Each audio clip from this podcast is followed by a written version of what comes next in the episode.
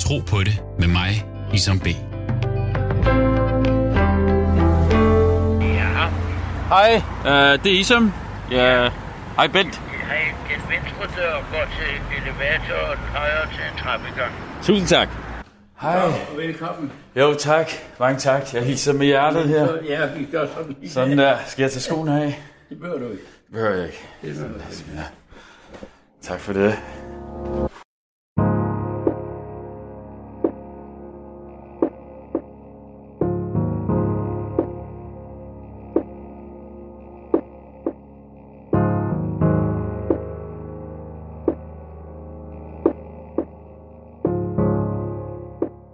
Mit navn er Isam. Jeg er mange ting. Søn, ægtemand, bror, ven, far. Inspireret af profeten Josefs karakter. Og jeg er troende. Troende muslim. Jeg tror på Gud. Hvad tror du? Er du ked af det, så læs kapitel Josef i Koranen. Disse ord har jeg gennem livet ofte hørt fra min mor, når jeg har været nede.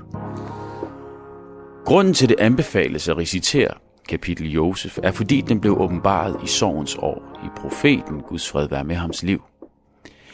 Det år mister han både sin onkel, som har ageret far og værge for ham i 38 år, for så 3 dage senere også miste sin kone, som har været hans kærlighed og støtte gennem 25 år. Aldrig har Mohammed været så ramt af så dyb en sorg. Og det var lige præcis der, i mørkets dyb, at han modtager åbenbaringen af kapitlet Josef. Historien om hans smukke udseende til hans endnu smukkere karakter, fortalt i den smukkeste fortælling. Skønhed og gode historier har altid fascineret os. Men hvad er det, der er så fængende ved den konstellation? Hvad kan troen og Josefs fortælling lære os i dag i forhold til drømme, jalousi, splid, tab og sorg? Seksuelle krænkelser, uretfærdighed, tålmodighed, succes og sidst men ikke mindst, tilgivelse. Jeg er gæst hos den tidligere overrabbiner Bent Melcher til en samtale om profeten Josef. Guds fred være med ham.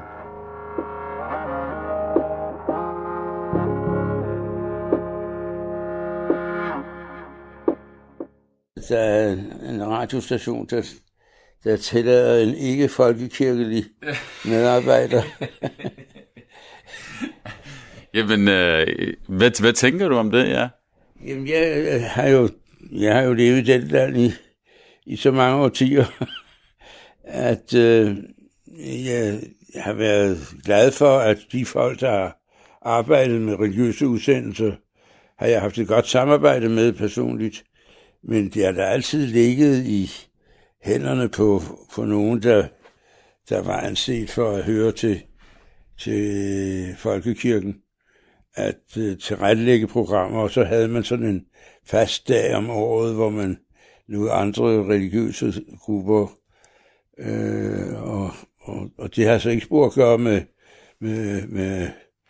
med synes om eller ikke synes om, det gælder jo også katolikkerne, og gælder også katolikkerne på samme måde. Så jeg synes, det er fint, at man har den tillid. Det er også en cadeau til dig personligt, jo, at man overlader dig den mulighed. Fortæl om den tro, du voksede op med. Ja, jeg har jo haft en far, der var rabbiner og overrabbiner, og en mor, der for mig var noget af det mest troende af en menneske. Hun havde ikke de der ydre gevanter eller tegn, men hun var virkelig inderligt en meget troende person. Og vi forsøgte at efterleve de jødiske traditioner og de jødiske forskrifter efter menneskelig evne. Og i nutidens sammenhæng, aldrig med trusler, aldrig med fornemmelse af, nu slår lynet ned, hvis du gør noget, et eller andet. Men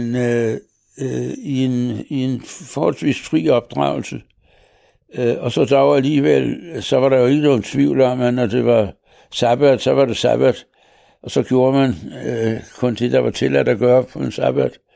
Man var hjemme, man var sammen, og man lærte, hvad den dag altså havde for en voldsom betydning i hele opvæksten og i hele tilværelsen. Og jeg her i København. Det var ikke et spørgsmål om, hvorvidt jeg nu troede, eller ikke. Selvfølgelig troede jeg, selvfølgelig sagde jeg de bønner og gik til synagogen og var til gudstjeneste med en stor regelmæssighed. Noget af det blev hurtigt til vane, og ikke hver gang noget, man reflekterede, skal jeg nu gå i dag, eller skal jeg ikke gå, for selvfølgelig, når det var sabbat, så gik jeg i synagogen. Det var der jo ikke nogen tvivl om.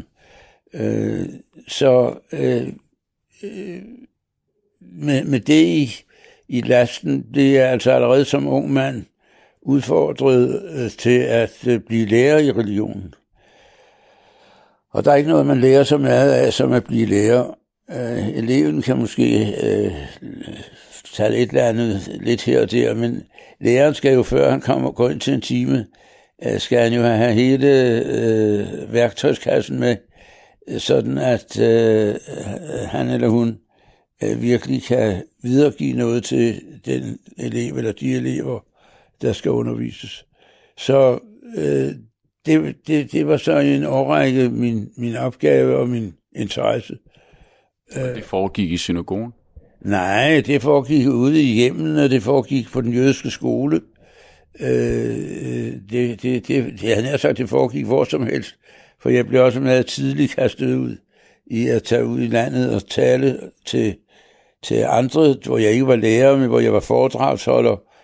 Og som søn af min far, der var i sin tid respekteret som en af Danmarks fornemste talere, så kom jeg altså til indimellem at vikariere for ham, og det var en voldsomt stor opgave, for så stod jeg altså nogle gange for ret store forsamlinger og skulle tale om det, der var sås i min tilværelse. Og så kom jeg altså til et øjeblik, hvor jeg egentlig havde tænkt at videreuddanne mig for at måske endda kunne lede den jødiske skole en dag, hvor så menigheden kastede sig over mig og fik mig overtalt til at gå den vej at blive rabbiner. Og det er klart, at det overvejer du endnu mere om, hvor stærk din tro er, om den er stærk nok til, at du kan stå på en prædikestol og tale om troen til en menighed. Og jeg havde en kone, som støttede mig i et og alt, må jeg sige, og har så været med til så videregive, hvis vi ikke har videregivet andet, og nu taler jeg sådan i min desværre nu afdøde kones navn, ja, så sagde hun altid, hvis ikke andet, så har jeg givet dig 4 drenge, og de er jo så blevet opdraget i den samme ånd og i den samme manér, og er alle 4 med forskellig grad traditionelle, og har følt sig vel ved den måde at være på. Den yngste af den afleverede ved sin studentereksamen, hvor han ligesom sluttede sin barndomsperiode, sin ungdoms begyndelse, en plakat, hvor katten Garfield bobler med et udtryk, der hedder I live for Saturdays, af lørdagene, som jo er den jødiske sabbat, var højdepunktet i hans ungdomstilværelse. Og det var vældig interessant, fordi det jo afholdt dem fra at deltage i nogle ting, som andre unge gerne ville deltage i, alt hvad der var sjovt i gymnasietiden. Det foregik jo fredag aften, men fredag aften forventede man, at de var hjemme hos mor og far, og ikke kom ud i et eller andet stort festrusagtigt til en eller anden art. Så det var ganske spændende. Jeg havde jo spekuleret på, hvordan jeg ville reagere, hvis de en dag ville komme og gerne ville gå ud fredag aften. Men jeg bliver altså aldrig sat på prøven. Nej. Fortæl mig lidt om, hvem var Josef? Fred være med ham, set fra dit perspektiv.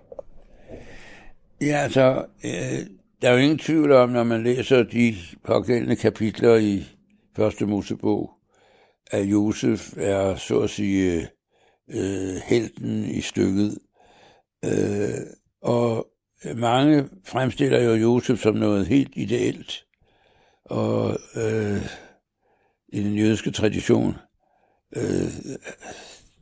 kalder man for ham for den retfærdige.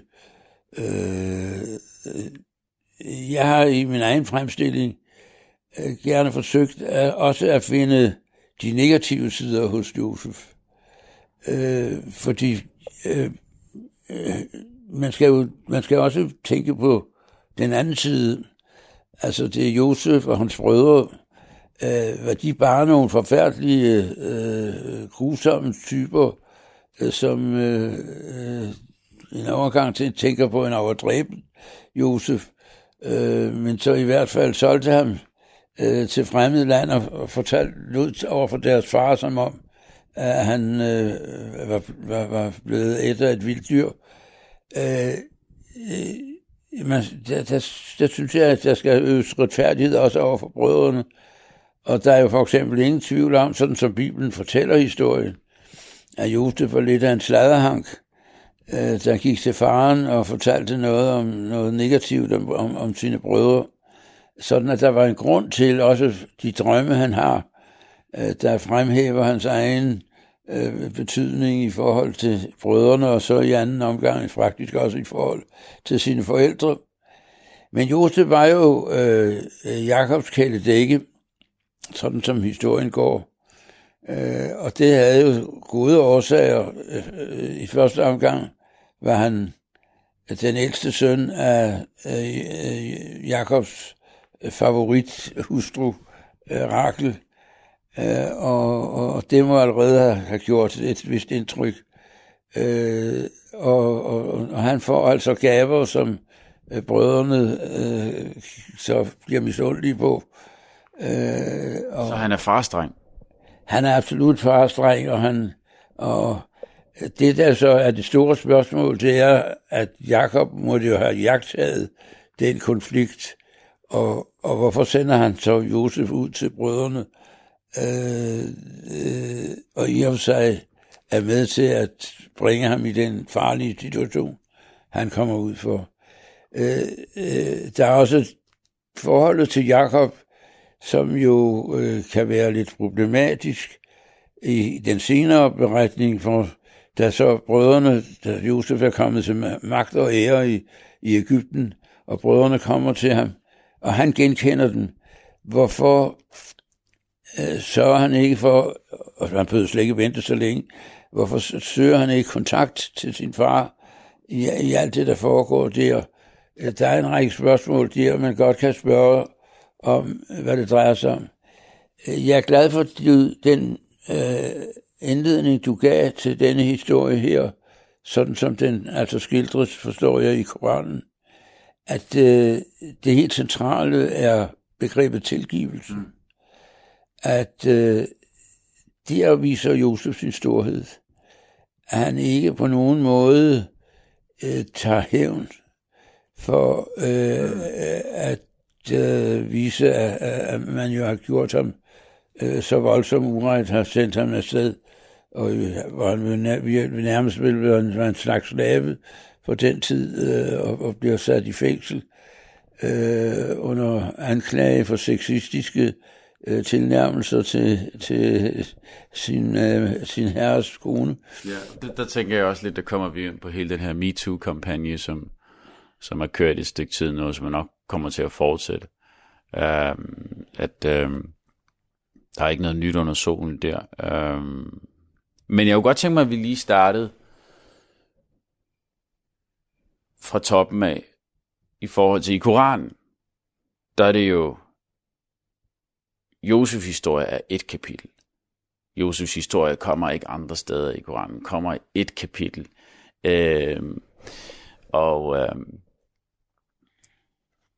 Og vi hopper ind i drømmen. Han får drømmen. Og faren siger til ham, giver ham et godt råd om, den skal du ikke fortælle nogen, og slet ikke dine brødre.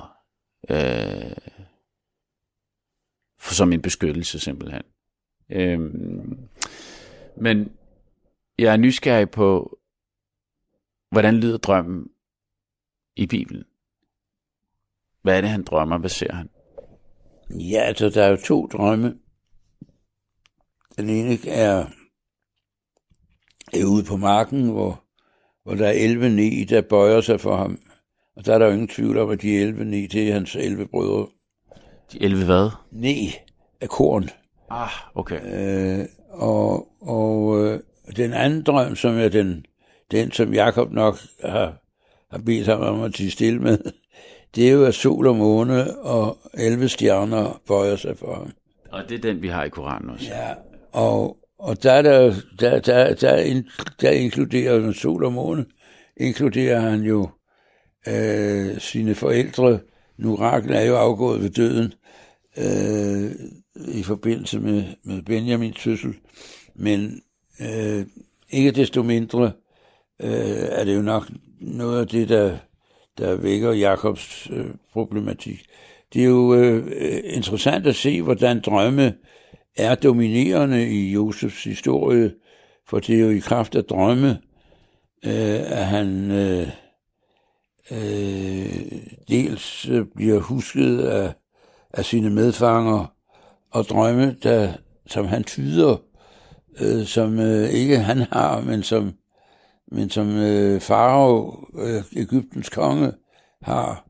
Det er jo dem, der er basis for, at han bliver forfremmet og bliver anset for at være noget specielt. For ikke bare kan han selv drømme, men han kan også tyde andres drømme. Og derfor kommer drømmen jo til at være meget centralt placeret i historien omkring Josef. Jeg tænker, for lige at komme op til 2020 her, og drømmetydning. Hvad siger den jødiske tradition der? Ja, vi har ikke nogen, noget regelsæt omkring det, at man har drømt om et eller andet, og så er det tegn på, at det ene og det andet. Det er ikke noget, vi har fulgt op i senere jødedom, men det er en spændende udvikling, og det er jo sådan, at drømme vel nok er et resultat af nogle af de ting, vi tænker og spekulerer på. Og når farao tænker på de her fede køer og magre køer og de der gode og de dårlige produkter fra jorden, så er det vel nok sådan, at farao har gjort sig nogle overvejelser. Når man så ligger sig til at sove, så kan man, det er i hvert fald min egen erfaring, kan man ikke lade være at tænke på et eller andet. Ja. Nogle gange har jeg til opgave at skulle skrive om et eller andet, eller tale om noget, så spekulere på formuleringer, jeg kunne bruge i den sammenhæng. Og hvis det så præger den drømmende person senere, så er det jo ikke unaturligt for en konge, at han tænker på, hvordan skal jeg reagere, hvordan skal jeg styre folket, hvordan skal jeg arbejde. Og derfor kan man altså få drømme, som har en vis relation til den tilværelse, man i øvrigt fører.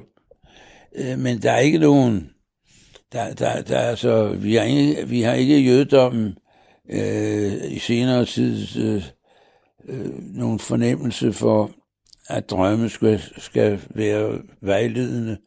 Men i hvilken udstrækning de gamle profeter har oplevet de visioner, de har, også i sovende tilstand, det er der ikke noget belæg for, men det er for mig ikke utænkeligt, at det er en kombination af de to ting, som der gør sig gældende. Du lytter til Tro på det med mig, Isam B. Da de sagde, og det er brødrene her, Josef og hans bror Benjamin, er mere elskede af vores far end os, selvom vi er en stærkere flok. Vores far befinder sig sandelig i åbenlys vildfarelse. Dræb Josef, eller driv ham bort til et fjernt område. Så vil jeres fars opmærksomhed kun være rettet mod jer, og I kan bagefter angre og blive retskaffende folk.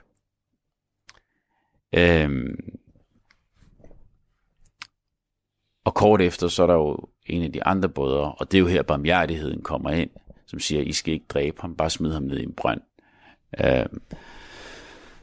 Det kan også være barmhjertighed.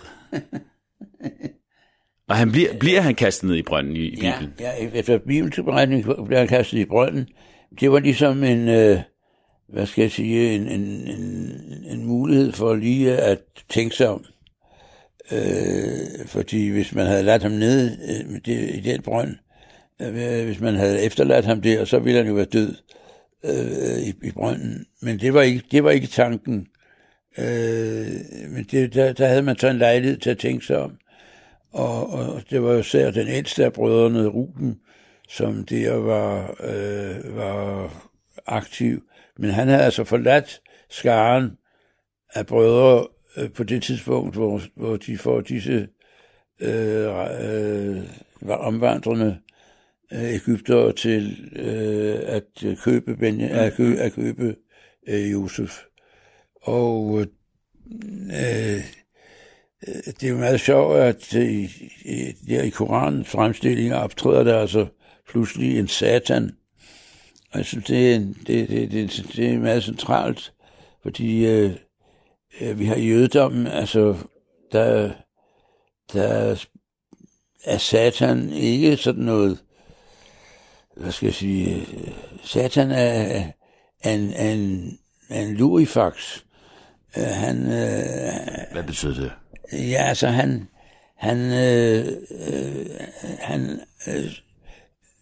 er fordækt. Han fremtræder på en eller anden måde, så han lokker folk. Mm. Han lurer dem. Ja, han lokker dem til at begå ting og sager. Mm. Det er et spørgsmål om man frister dem. Det hebraiske ord, satan er jo et hebraisk ord. Og jeg ved ikke, om det tilsvarende ord findes på arabisk, med de tre konsonanter, ST'en. Ja. Den stamme betyder at friste. Mm. Så det er altså fristeren. Mm. Det er ham, der sådan lokker dig til, at hvis du gør det der, så vil du gå der godt. Og som det altså her er, hvis du nu skiller dig af med Josef, så vil du få til den opmærksomhed, som han nu er. Der er altså den misundelse, og misundelse er jo noget, der frister til på en eller anden måde at opnå det, man misunder den anden for at have. Og jeg læser videre. Nu bliver det vers 24.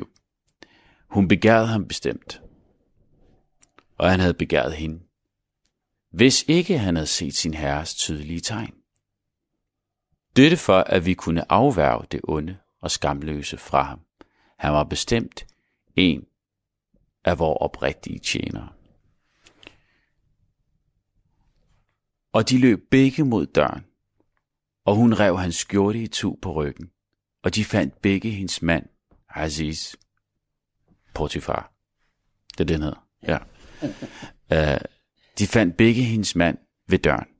Hun udbrød: hvilken anden gengældelse kan der være for den, der har ondt i sinde mod din hustru, for uden fængsling eller en streng straf? Josef sagde: det var hende, der forsøgte at forføre mig mod min vilje. Og en fra hendes husstand, der havde overværet det, bevidnede: hvis hans skjorte er revet itu foran, taler hun sandt, og han er en af løgnene. Men hvis hans skjorte er revet itu i ryggen, lyver hun, og han er en af de sandfærdige. Da Aziz så, at hans skjorte var revet itu i ryggen, sagde han til sin hustru: dette hører bestemt til jeres kvindelist. Jeres list er mægtig. Det er jo en... der er jo drama i den her historie. Jeg lægger mærke til det der med, at de løber begge to. Hun løber efter ham. Han løber for at redde sit skin. Men han er også en ung mand, og han er en meget smuk ung mand, som kommer ind i et giftigt område. Og nu snakker vi om Satan før, som også kan komme til udtryk i mennesker. Og hun var ikke den eneste, der var efter ham, der ville have ham. Ja, ikke? Altså, hvad hører vi i Bibelen? Ja, altså, der er ikke så detaljerede beretninger i Bibelen, udover at hun altså var interesseret i ham, og han så for sig billedet af sin far. Og hvad der sådan er interessant i forbindelsen til, det er, at når vi læser op af den bibelske tekst i synagogen ved gudstjenesten, så hører der specielle nodetegn til oplæsningen. Og ved det udtryk, hvor der står, at han nægtede, der er der en node, som er meget sjælden og meget iørefaldende. Den vil jeg gerne høre. Ja, altså, det er sådan meget, meget.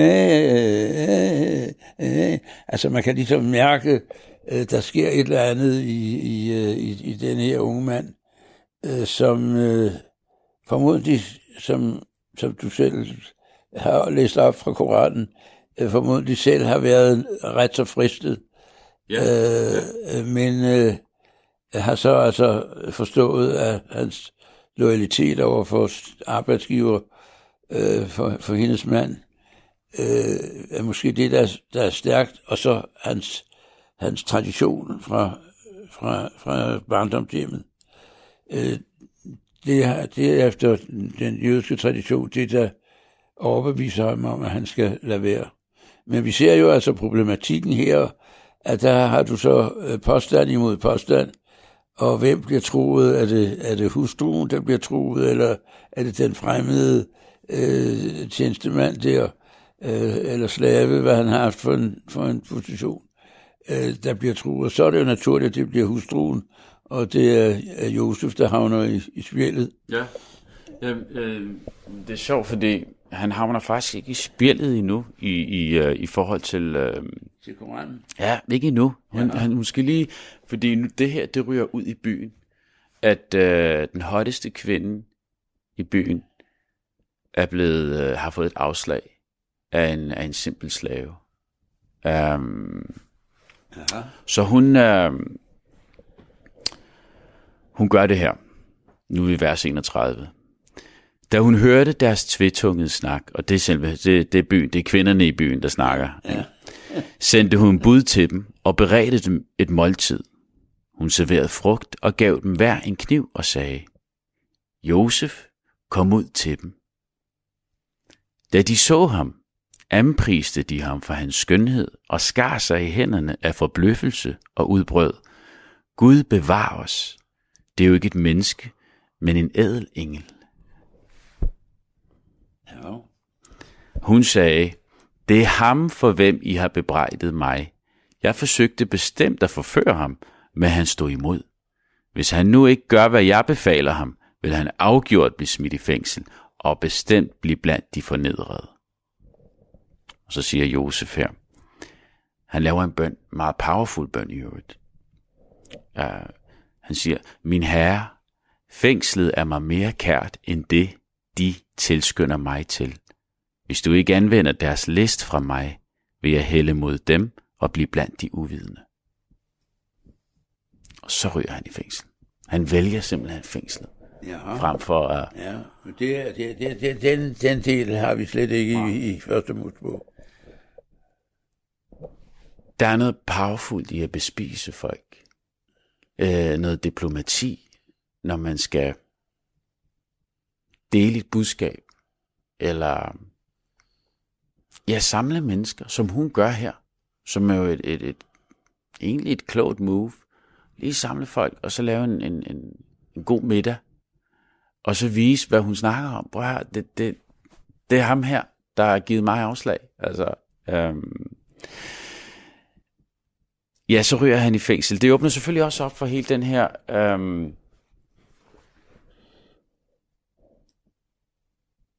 de her sexkrænkelser, som florerer derude lige nu.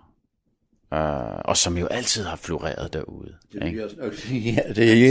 ikke noget, der... Men det kommer jo frem nu. Ikke? Nu er det noget, der har konsekvenser. Ja. Og godt for det. Ja. Men det er jo så igen, ikke sandt? Det er den, der har magten, som... er den, der udfordrer seksuelt, og så er det den anden part, der har jo noget i fængsel. Ja. Og det fængsel kan jo også være mentalt, at du bare holder det inde, du følte dig krænket, men du havde ikke det, der skulle til for at sige det. Det er så det, der som ofte sker, men det er jo fordi, det er den magthavende. Det er fordi, man vil ikke risikere sin egen moral for den sags skyld, ved at gå ind på den udfordring, som tilnærmelsen fra den anden side udgør. Ikke? Ja. Men der er jo også nogle mennesker omkring, som jo har set det her, og som ser uretfærdigheden, ikke? Men som vælger ikke at sige noget. Og som faktisk... Altså, efter vores tradition er Putifar en af de højeste embedsmænd hos kongen, så der er ingen andre, der skal have noget i klemme ved at gå hen, og I har altså der i Koranen et vidne. Og det er jo meget stærkt, at der er en, der tør stå frem og vidne imod herskabet, om jeg så må sige. Jeg oplever i dag, at og jeg tror for mange kvinder i forhold til MeToo-kampagnen, det at så står den ene frem, så går der lige på uge, så står den anden også frem, og så kommer de langsomt alle sammen og tør. Det her med jamen at ture og sige de magthavende imod. At det kan være... Ja, det kan jo resultere... dels er det et moralsk element i det, men det kan jo resultere i, hvad der meget ofte er baggrunden i en forandret karriere, i et tab af muligheder i tilværelsen. Så langt går det jo i virkeligheden. Og det er jo det, der gør det skræmmende for alvor, at der altså er så meget på spil for den, der bliver krænket. Og det har altså indtil nu, til langt op til vores tid, været gratis for den, der har taget initiativet i de sammenhæng. Og det er så det positive, vi kan sige i dag, at nu er det ikke gratis mere. Og det er jo den eneste måde, man kan stoppe det på. Og vi behøver som ikke engang, gå hele rækken igennem. Der er ingen tvivl om, at det er noget, der er foregået i temmelig stort omfang. Og vi ser det jo med alle de underskrifter, man i dag samler ind. Og vi slikker noget til vejs ende på det. At det, at nogle bliver for alvor sat i gabestokken for det, de har gjort. Det kan forhåbentlig afholde ganske mange. Jeg havde nær sagt, som Josef ser sin fars billede, så kan vi håbe, at det bliver det mere snart billede af, hvad risiko løber krænkeren. Jamen, Josef kommer uretfærdigt i fængsel. Det sørger hun for. Vi fortsætter, vers 36. Og 2 unge mænd kom i fængsel sammen med ham. Den ene af dem sagde, jeg har i min drøm set mig selv presse vin, Den anden sagde, jeg har i min drøm set mig selv bære brød på hovedet. Hvoraf fuglene åd. Josef fortæller os tydningen deraf. Vi ser, at du er blandt dem, der handler godt. Og den var du også inde på. Ja. Den er nævnt. Mundskænken og bæren, ja. Det er de bibelske formslinger, og det er jo altså netop det, at mundskænken, han ser sig selv tilbage i sin stilling, mens bæren altså ikke får brødet frem til kongen. Og det, jeg godt kan lide ved Josef her, det er, jamen han er en ærlig mand. Altså, de her drømmetydninger, og det er også derfor, jeg siger indledningsvis, at hans karakter er egentlig smukkere end hans ydre, for han holder fast i det, han tror på. Han svarer, mine fængselsfæller, den ene af jer, som så sig selv presse vin, vil skænke vin op for kongen, sin herre, og den anden, der så sig selv bære brød på hovedet, vil blive korsfæstet, og rovfuglene vil æde hans hoved. Den sag, som I spurgte mig til råds om, er blevet klarlagt. Det er jo ret hårdt at få at vide, tænker jeg, for ham, der bliver korsfæstet. Jeg tror ikke, han blev særlig glad. Jeg undrer mig over, at I bruger udtrykket korsfæstet. Jeg tror ikke, det var en måde, en egyptisk måde at slå folk ihjel på. Jeg tror, det var en romersk.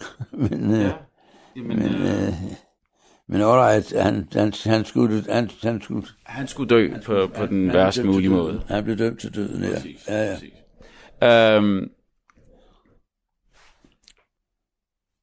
Vers 42. Han sagde til den af de to, som han mente ville blive løsladt, men din herre, altså kongen, og mig, og min uskyld. Men Satan fik ham til at glemme at minde sin herre om Josef, så han forblev i fængslet nogle år endnu. Og så det er jo en ting, vi i jødedom bebrejder Josef i nogen grad, at hans tro der måske ikke har været stærk nok, og han mener, at det skal være mundskænken, der skal hjælpe ham ud af fængsel, og ikke vor herre. Mm-hmm. Så der er et element der, hvor vi ser, at hans tro vakler lidt, og derfor lader Gud mundskænken glemme det, indtil der så pludselig opstår en situation, mm-hmm. der vækker hans hukommelse. Mm-hmm. Så kommer vi jo til, så er det kongen. Og det er her, kongen får brug for en rigtig drømmetyder. Kongen sagde en dag, jeg har i min drøm set 7 fede køer blive opædt af 7 magre køer, og set 7 grønne kornaks og 7 andre visne. I hoffets højtstående. Forklar mig min drøm, hvis I er i stand til at tyde drømme. Og det kunne de så ikke. Og jeg tænker, er det samme som... Fuldstændig. Ja. Vers 46. Da han ankom til fængslet, sagde han, Josef, du sandfærdige, forklar os en drøm om 7 fede køer, der bliver opædt af 7 magre køer. Undskyld. Ham, som kom ud af fængslet, som havde siddet sammen med Josef, han fik jo lige pludselig sådan en, nå ja, jamen vi har jo en, der kan drømme. Der kan tyde drømme. Ja. Han sidder i fængslet. Ja. Gå ned og hent ham. Og så henter de ham. Ja. Josef, du sandfærdig, forklar os en drøm om 7 fede køer, der bliver opædt af 7 magre køer, og om 7 grønne kornaks og 7 andre visne, for at jeg kan vende tilbage til folkene, så de kan få viden om dig. Radio 4 taler med Danmark. Og han satte sine forældre op på tronen, og de kastede sig alle ned til ære for ham. Han sagde, min far, dette er tydningen af min drøm fra dengang jeg var barn. Min herre har bestemt gjort den til sandhed, og han viste mig bestemt godhed, da han tog mig med ud af fængslet og bragte jer hertil fra ørkenen, efter at Satan havde sat splid mellem mig og mine brødre, Min herre gør, hvad han vil på udsøgt vis. Han er den alvidende og den vise. I beretningerne om dem er der bestemt et eksempel for de forstandige. Dette er ikke en opdigtet beretning, men en bekræftelse af det, der var før den af åbenbarede skrifter, og en udførlig fremlæggelse af alle ting, og en retledning og barmhjertighed for folk, der tror. Happy ending. Ja, altså i virkeligheden kommer det den, efter den historie, som sådan set slutter her, så fortsætter den jo der med, at Jakob forbliver nu i Egypten, og giver så besked på, at han vil begraves der, hvor hans forældre er blevet begravet i Makpela. Og den virkelige prøvelse, sådan som vi ser det for Josef, det er, da Jakob dør. Ikke at han selvfølgelig følger den til det ønske, som Jakob havde haft om at begrave ham der. Men hvis han undlod at tage hævn, da de nu bliver afsløret, så kan det eventuelt skyldes, fordi han ikke vil skabe den sorg for sin far, at denne her strid mellem hans sønner skal fortsætte. Men nu er Jakob død, og så er brødrene for alvor bange.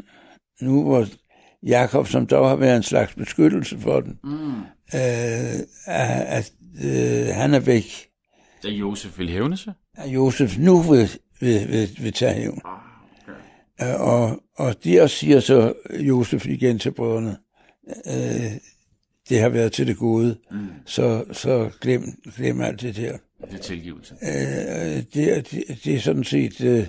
Det er sådan set egentlig det, og den happy end for alvor slår igennem. I hvert fald, at begrebet tilgivelse bliver noget meget centralt hos Josef.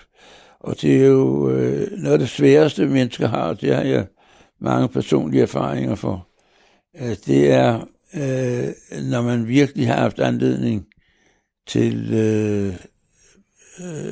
vrede, at man så er i stand til at slå en streg over det, og virkelig sige, at nu eksisterer det ikke mere, og vi er fælles.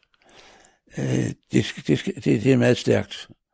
Og der står Josef som den retfærdige, Josef Hatzadik på hebraisk. Ja, Hatzadik. Ja.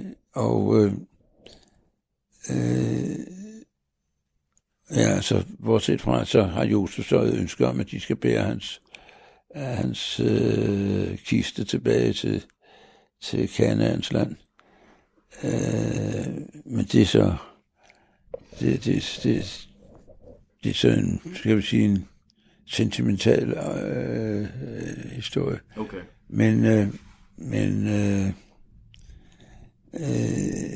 det er meget stærke, dramatiske billeder, der i og for sig udspiller sig ved de forskellige lejligheder. Man kan tænke sig der, hvor de står ved Jakobs grav. Og så hvad nu? Josef er jo stadigvæk i den høje position, og brødrene er mere underkastet hans velvilje. Ja. Det er jo nogle fantastiske aktuelle konflikter i hver en scene, som vi oplever i historien. Og derfor er det så fantastisk med de bibelske beretninger, og jeg vil gå ud fra, at det er den samme situation med beretningerne i Koranen, at man diskuterer indimellem, at det er den sande historie. Det der for os er væsentligt, er det, som det repræsenterer, det, som det symboliserer, det, som er moralen i historien. Jeg havde nær sagt skidt værd med, om den er en korrekt historisk indgivelse. Men det, vi lærer af det, sådan opfatter jeg jo hele skabelsesberetningen i Bibelen som en symbolsk beretning. Dette, at vi starter med et menneskepar. Det er en fantastisk historie, fordi Vi får det udtryk for, at den, der redder et menneske, er som den, der redder en hel verden. På et tidspunkt var der kun et menneske i verden. Og vi er alle efterkommere af vi har alle den samme herkomst fra det første menneskepar. Så den ene type menneske, den anden, men min ene farve eller den anden farve uden, spiller ikke nogen rolle, for til syvende og sidste kommer vi alle sammen fra Adam og Eva. Det er jo nogle fantastiske symboler, som er så lærerige, så kan videnskabsmændene finde ud af The Big Bang og mange andre ting, men disse grundlæggende idéer, som skabelsesberetningen i Bibelen har, og jeg ved ikke, hvor tæt den Koranens fremstilling er i den sammenhæng til Bibelens. Det er jo der, vi skal tage ved lære. Og Bibelen er ikke en videnskabelig håndbog. Bibelen er en håndbog i socialt samvær, i samfundsopbygning, i principper for at hjælpe den fattige, principper for at have retfærdige domstole, og den slags idéer, det er det vi... Og sådan kommer Josefs historie også til at sige os noget om, at vi kan altså have en voldsom splid, vi kan blive drevet af misundelse til handlinger, som er fuldstændig vanvittige, men i sidste instans er der altså en mulighed for en tilgivelse og for en forsoning. Det er jo ikke umuligt at blive så gammel, som jeg bliver, uden at der er et eller andet, der gør ondt i ens krop. Og for mit vedkommende er det svage punkt, om jeg så må sige, det er mit højre ben. Men jeg har sådan en tilbøjelighed til, når det gør rigtig ondt, og det gør det altså indimellem og ret så ofte, så forsøger jeg at koncentrere mig om glæden ved, at det ikke gør ondt i det venstre ben. Fordi tænk, hvis det var begge benene, der var angrebet i. Det havde jo været meget værre. Så denne måde, at vi en gang imellem har det, at der er dem, der har det meget sværere, end vi har det. Det skal helst ikke være bare en glæde over, at der er nogle andre, der har det værre, fordi det er jo synd for de andre. Ja, ja. Men hvis det nu var noget for mig selv, ja. Det er nøjes med at sammenligne med det venstre ben, ikke? Ja. Og der er så en tilbøjelighed til, og heldigvis der, og derfor bliver for mig et meget centralt ord, det er jo ordet håbet. Altså, det ser galt ud lige for øjeblikket, ikke? Men vi håber altså på bedre tider.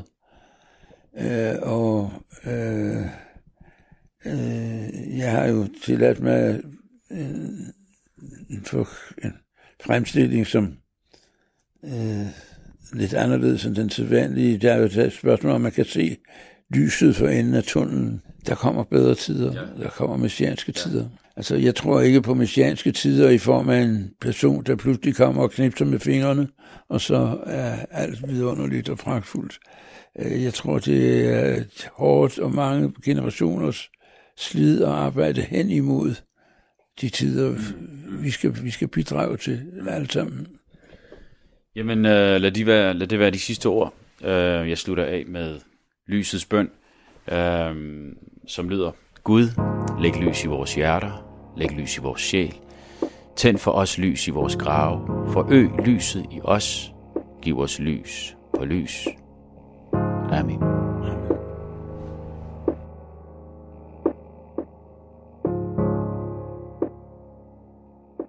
Du har lyttet til Tro på det på Radio 4. Mit navn er Isam B. Min gæst i dag har været tidligere overrabbiner Bent Melcher. Har du kommentarer eller idéer til programmet, så skriv til tro@radio4.dk. Du kan også finde programmet som podcast på radio4.dk. Jeg er tilbage igen på næste søndag kl. 12:10 med en ny samtale, hvor jeg går tæt på troen og leder efter det, vi har til fælles.